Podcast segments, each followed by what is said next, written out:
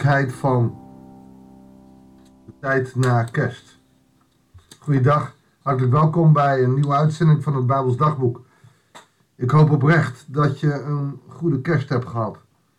Geen sneeuw, niet te veel eten, maar vooral iets kunnen proeven van waarom God op aarde kwam. Als we in de Romeinenbrief lezen, dan is Paulus heel duidelijk wat de rol van Christus was. En ik denk dat wij als christenen maar nauwelijks ons realiseren wat als we hem echt volgen, wat er dan gebeurt. Maar zelfs de meest charismatische christenen komt uiteindelijk tot een moment dat ze gaan oordelen.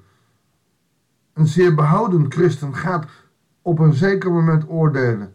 En ook die tussenmoot oordeelt zo makkelijk. Waarom? Willen wij als christenen zo graag oordelen over andere mensen? Omdat we, zoals Paulus zal zeggen, onbetrouwbaar zijn. En de enige die betrouwbaar is, dat is God. En daar zullen we ons op moeten verlaten. Niet op ons eigen oordeel en veroordeel. Maar op God. Alleen, God moet onze wreker zijn. Dat zullen we in hoofdstuk 12 zien. Dat betekent dat wij niet moeten wreken. Zeker niet als het over mensen gaat. Misschien wel wat mensen doen. Als ze zonde doen. Maar geen oordeel over mensen. Nou, meteen een pittig onderwerp zo na kerst. Maar eigenlijk wel heel mooi reëel. Want we leven in een wereld waarin christenen onderling ook elkaar veroordelen en beoordelen. En daarom groet ik jou. Genade en vrede zal met je zijn. En de liefde van God onze Vader zal ons vervullen. En de Geest zal ons leiding geven. Voor jou, voor mij. Deze laatste week van dit jaar, maar ook in het nieuwe jaar. Hij zal met je zijn. Gegroet Lieve mensen van het Bijbels Dagboek. Lieve mensen die naar de podcast luisteren. Wat geweldig dat we door kunnen gaan. Dat de giften binnengestroomd zijn en dat, dat ik de, de nieuwe app en straks ook de updates daarvan kan betalen. Dat we door kunnen gaan om, om God groot te maken. En ik hoop oprecht dat, dat jullie deze app en, en, en als je het via Spotify deed, ook gaat delen. Zodat steeds meer mensen die lezen moeilijk vinden, maar luisteren zo prettig vinden, tien maal met God bezig zullen zijn.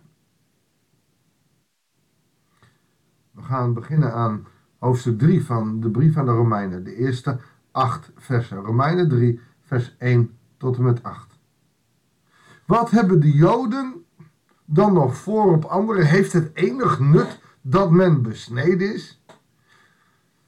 Dat is natuurlijk een twistpunt. Kijk maar in de gelaten brief, daarin zie je het gevecht, en dat zie je in handelingen ook tussen Petrus en Paulus, rondom die besnijdenis. Paulus wil naar de besnijdenis van het hart en niet naar de besnijdenis van de mens en dan van de man. Omdat daar A, onderscheid wordt gemaakt tussen man en vrouwen. Natuurlijk weet ik, er is ook vrouwenbesnijdenis, maar dat is zeker niet in de Joodse religie uh, van van, uh, ter zake. Maar uh, wel de mannelijke besnijdenis, anders kan je niet bij de Joden horen. Heeft het enige nut? Zeer zeker, zegt hij. En in ieder opzicht, in de eerste plaats zijn het de Joden aan wie God zijn woord heeft toevertrouwd. Bam. Zij zijn het eerste en de oudste. Zij zijn het uitverkoren volk van God. En dat moeten we goed onthouden. Dus als je bij de Joden wil horen, als je als Jood geboren bent, prima dat je laat besnijden. Overigens is dat niet je toegangsticket naar de, naar, naar, naar de hemel. Uiteindelijk zullen Joden, dat is wat Paulus ook kan oproepen, ook Christus, de Messias, moeten omarmen. Alleen de Joden verwachten de komst van de Messias nog. Nou. Maar wat sommigen wat als sommigen van hen ontrouw zijn geworden, dus Joden die afvallig zijn, maakt hun ontrouw dan een einde aan Gods trouw? Nee, natuurlijk niet.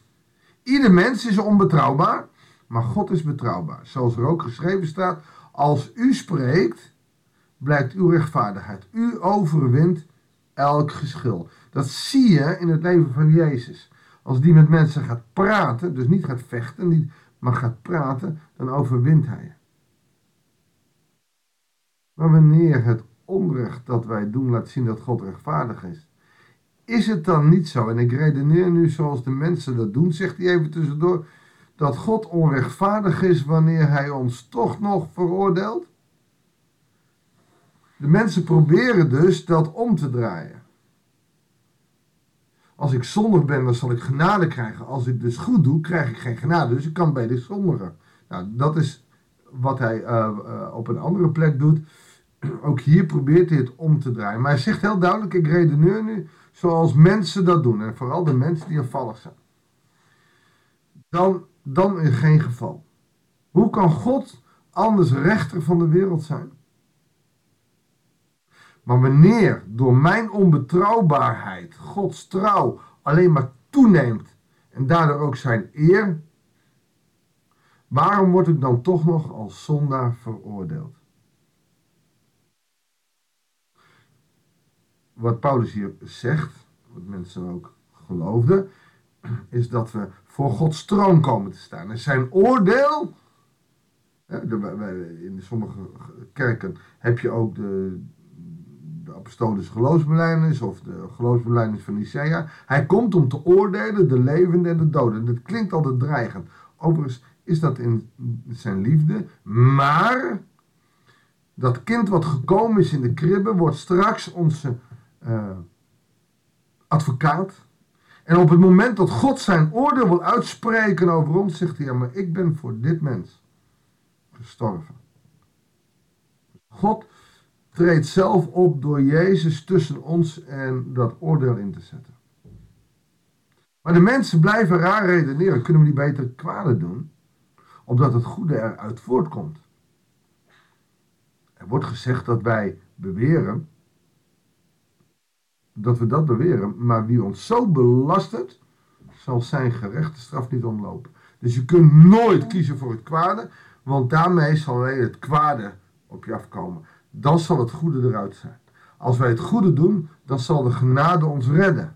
Oftewel, wij kunnen met onze goede daden nooit de hemel beërven. Maar we kunnen met onze goede daden wel de genade beërven.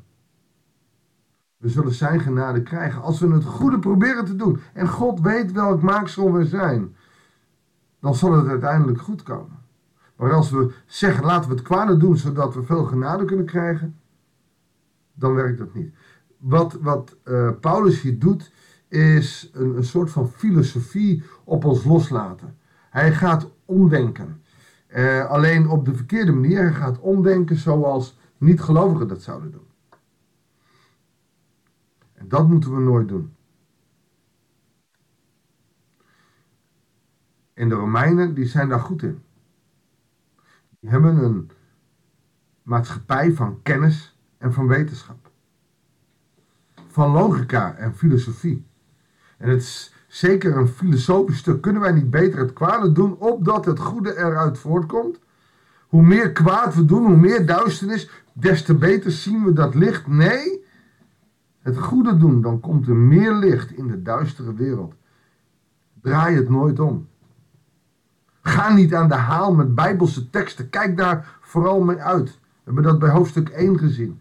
Dat is toch tegen een homofilie? Nee, ga maar eens goed lezen. Dan kun je dat er niet zomaar één op één uithalen. Bijbel is geen pluktuin waar je overal tekstjes kunt plukken. Bijbel is een plek waar je kan zien hoe God met de mensen omgaat. En Paulus neemt ons mee hoe God met mensen om wil gaan. Maar de Romeinen, de wetenschappers, willen filosoferen, willen, willen beredeneren. En daarmee gaan ze de verkeerde kant op. En daarmee zegt Paulus: luister, we zijn alle zondaars. Maar hoe meer we het goede doen, of we nou Jood of Heiden zijn, hoe meer we het goede doen, hoe meer we de genade zullen beërven, maar hoe meer wij zelf ook lichtdragers zijn. Als we dus iets van het licht in de wereld hebben gezien met kerst, dan willen we lichtdragers worden. Als je het niet gezien hebt, bedenk dan dat Jezus is gekomen om het licht in jouw hart te zijn. Niet de romantiek, maar het licht in jouw leven. Het woord in jouw leven. Johannes 1. Het woord is onder ons gekomen, het is mens geworden. Wil jij weten wat die Jezus van Nazareth nu nog voor ons kan betekenen? Dat, dat kind wat in de kribbel lag in Bethlehem? Lees dan gewoon de Bijbel. Dat is het woord van God. Jezus is het gesproken woord van God. Dat gaat diep en dat is er nu nog. Kerstfeest is niet herinneren. Kerstfeest is een oproep om de Bijbel op te pakken en te lezen. Lieve God, trouwe Vader in de hemel, dank u wel voor uw liefde, uw genade, maar vooral voor het woord. Dat we ook nu weer zo na kerst uw woord mogen lezen. Zegen ons en vul ons met uw geest, zodat we die woorden mogen verstaan, mogen horen, mogen begrijpen. In Jezus' naam. Amen. Dankjewel voor het luisteren. Ik wens je God zegen. En heel graag tot de volgende uitzending van het Bijbelsdagboek.